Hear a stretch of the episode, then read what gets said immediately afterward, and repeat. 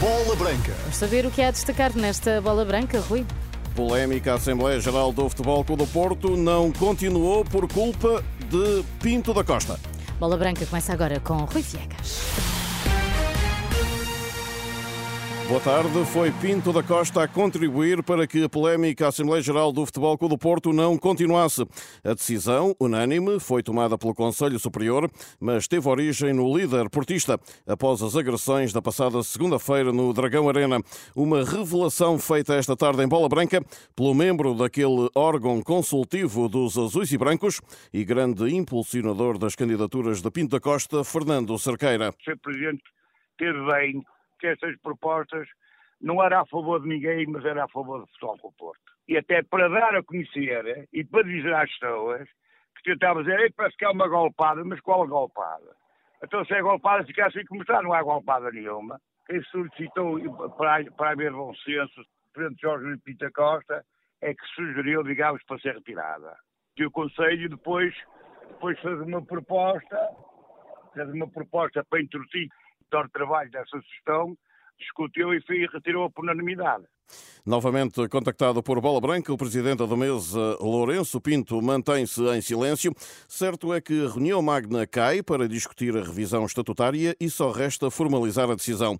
Ainda assim, há algo que não deve cair, segundo André Villas-Boas, o apuramento dos agressores da Assembleia Geral da passada segunda-feira, que devem ser castigados de forma exemplar, sublinhou já hoje o mais do que provável candidato à presidência.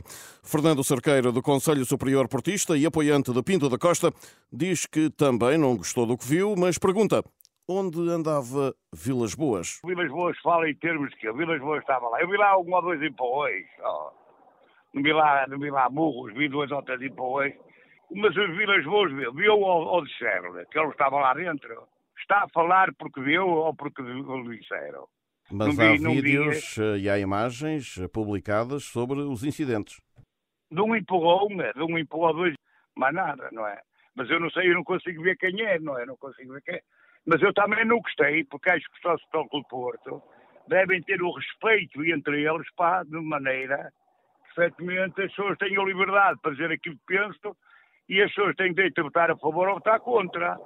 Fernando Cerqueira, membro do Conselho Superior do Futebol Clube do Porto e apoiante de Pinto da Costa, esta tarde, a Bola Branca. Com Portugal a pensar já no fecho da fase de apuramento, a domingo frente à Islândia, hoje ainda se joga para a nona ronda de qualificação para o Campeonato da Europa. No grupo C, às dezanove e quarenta e cinco, Itália, Macedónia do Norte e Inglaterra, Malta. No grupo E, neste momento em andamento, Moldova zero, Albânia um e às dezanove e quarenta e cinco, Polónia, República Checa. E no grupo H, Cazaquistão três, San Marino um, é resultado final. Em andamento, Finlândia dois, Irlanda do Norte zero e às dezanove e quarenta e cinco, pontapé de saída no Dinamarca-Eslovénia. onze seleções estão já apuradas para o torneio continental do próximo ano, entre elas a equipa das Quinas, que treina amanhã às vinte na Cidade do Futebol. quarenta e cinco minutos antes, também em Oeiras, o selecionador e um jogador farão a antevisão da recepção aos islandeses. E apesar de terem mais três pontos, os sub vinte e um nacionais olham para a Grécia como um adversário direto na corrida ao Euro dois mil e vinte e cinco da categoria. Acaba por ser um adversário direto a disputar o primeiro lugar connosco. O que se espera da Grécia é uma equipa talvez com um bloco baixo, que queira, queira sair no contra-ataque, que nos deixa assumir o jogo, mas uma equipa que também que nos cria algumas dificuldades, com um, dois jogadores na frente muito fortes, muito rápidos. Leonardo Buta, lateral esquerdo cedido pela Udinese ao Gil Vicente, foi hoje o porta-voz da equipa das Quinas do sub vinte e um, concentrada em Lagos.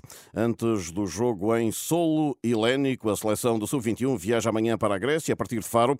Jogo na segunda, às catorze horas, em Tripoli. Os portugueses lideram o grupo G com doze pontos. Os gregos vêm a seguir com oito. A UEFA vai decidir dia vinte e dois, quarta-feira, se o Benfica Inter de Milão vai ser ou não à porta fechada. As águias podem ser castigadas na penúltima partida da Champions devido aos incidentes provocados pelos adeptos encarnados em San Sebastián. Do Sporting, Rui Patrício pode voltar na próxima época ao Alvalade. A notícia é do portal italiano Calciomercato. Do Sporting ainda hoje é a noite dos tradicionais rugidos do Leão a partir das vinte em Ortigosa, Leiria, na sua quadragésima primeira edição. Serão distinguidos, entre outros, Nuno Santos do futebol, Ziquité do futsal ou o artista Fernando Pereira. Entrevista Bola Branca esta sexta-feira a Matheus Oliveira. O médio brasileiro tem sido um dos destaques do Farense esta época. Para trás fica uma passagem sem sucesso pelo Sporting com apenas quatro jogos e um golo. O filho de Bebeto não esconde a tristeza por não ter tido mais oportunidades em Alvalade. Mesmo jogando ou não jogando, sempre me dediquei ao máximo. Sabia de onde eu estava, queria estar ali para poder jogar. Lutei muito para aquilo mesmo. Só que infelizmente tinham uh, outras coisas externas que, principalmente depois, né, do meu regresso ao Guimarães, esperava ter mais oportunidade nessa altura, só que não me deram essa oportunidade. Então, assim, fiquei chateado porque queria ter jogado mais, mas não desiludido porque tudo que estava dentro do meu alcance eu fiz, e até mais um pouco. Eu queria muito ajudar o Sporting, eu queria muito estar jogando naquele clube. Foi como eu falei, eu não guardo mágoa de ninguém, muito pelo contrário, eu sou muito grato ao clube por aquilo que me proporcionou.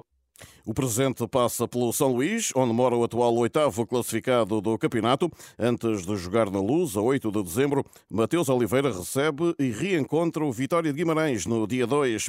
Palavras de Matheus Oliveira hoje a Bola Branca. O Vitória em casa é um jogo muito difícil por ser o Vitória, por estar fazendo um campeonato muito bom também. E o segundo jogo contra o Benfica na Luz, a gente sabe, né? O Benfica na Luz é muito forte também. Apesar de faltar um tempo ainda, estou muito ansioso para esses dois jogos. Por mim, se, se pudesse jogo amanhã também, eu já estava jogando amanhã, porque eu acho que todo jogador gosta de estar nesses palcos contra os melhores jogadores. Então, com certeza, esses dois jogos vão ser jogos dificílimos, muito complicados, mas que o Farense vai para jogo nos dois, tentando jogar de igual para igual, tentando a vitória, com certeza. Lá fora, a Premier League anunciou esta sexta-feira a dedução de dez pontos de forma imediata ao Everton, em causa violações do fair play financeiro. Esta é a punição pontual mais pesada de sempre da história do Campeonato Inglês. No MotoGP, Miguel Oliveira começou os treinos livres para o Grande Prémio do Catar com o décimo quinto tempo. Jorge Martín fez o melhor registro à frente de Juan Zarco e de Pecco Bagnaia, atual campeão do mundo. O italiano lidera o Mundial com catorze pontos de vantagem sobre Martín e pode revalidar o título este fim de semana. Por fim, no judo, e antes de terminar, digo-lhe que Telma Monteiro já foi operada ao joelho esquerdo para debelar uma lesão contraída no Europeu da modalidade do início do mês. Nas redes sociais, a judoca de trinta e sete anos mostrou-se confiante para o futuro e tentará recuperar a tempo de estar nos sextos Jogos Olímpicos da carreira em dois mil e vinte e quatro em Paris. Fica tudo em r r ponto p t. Para todos, boa tarde.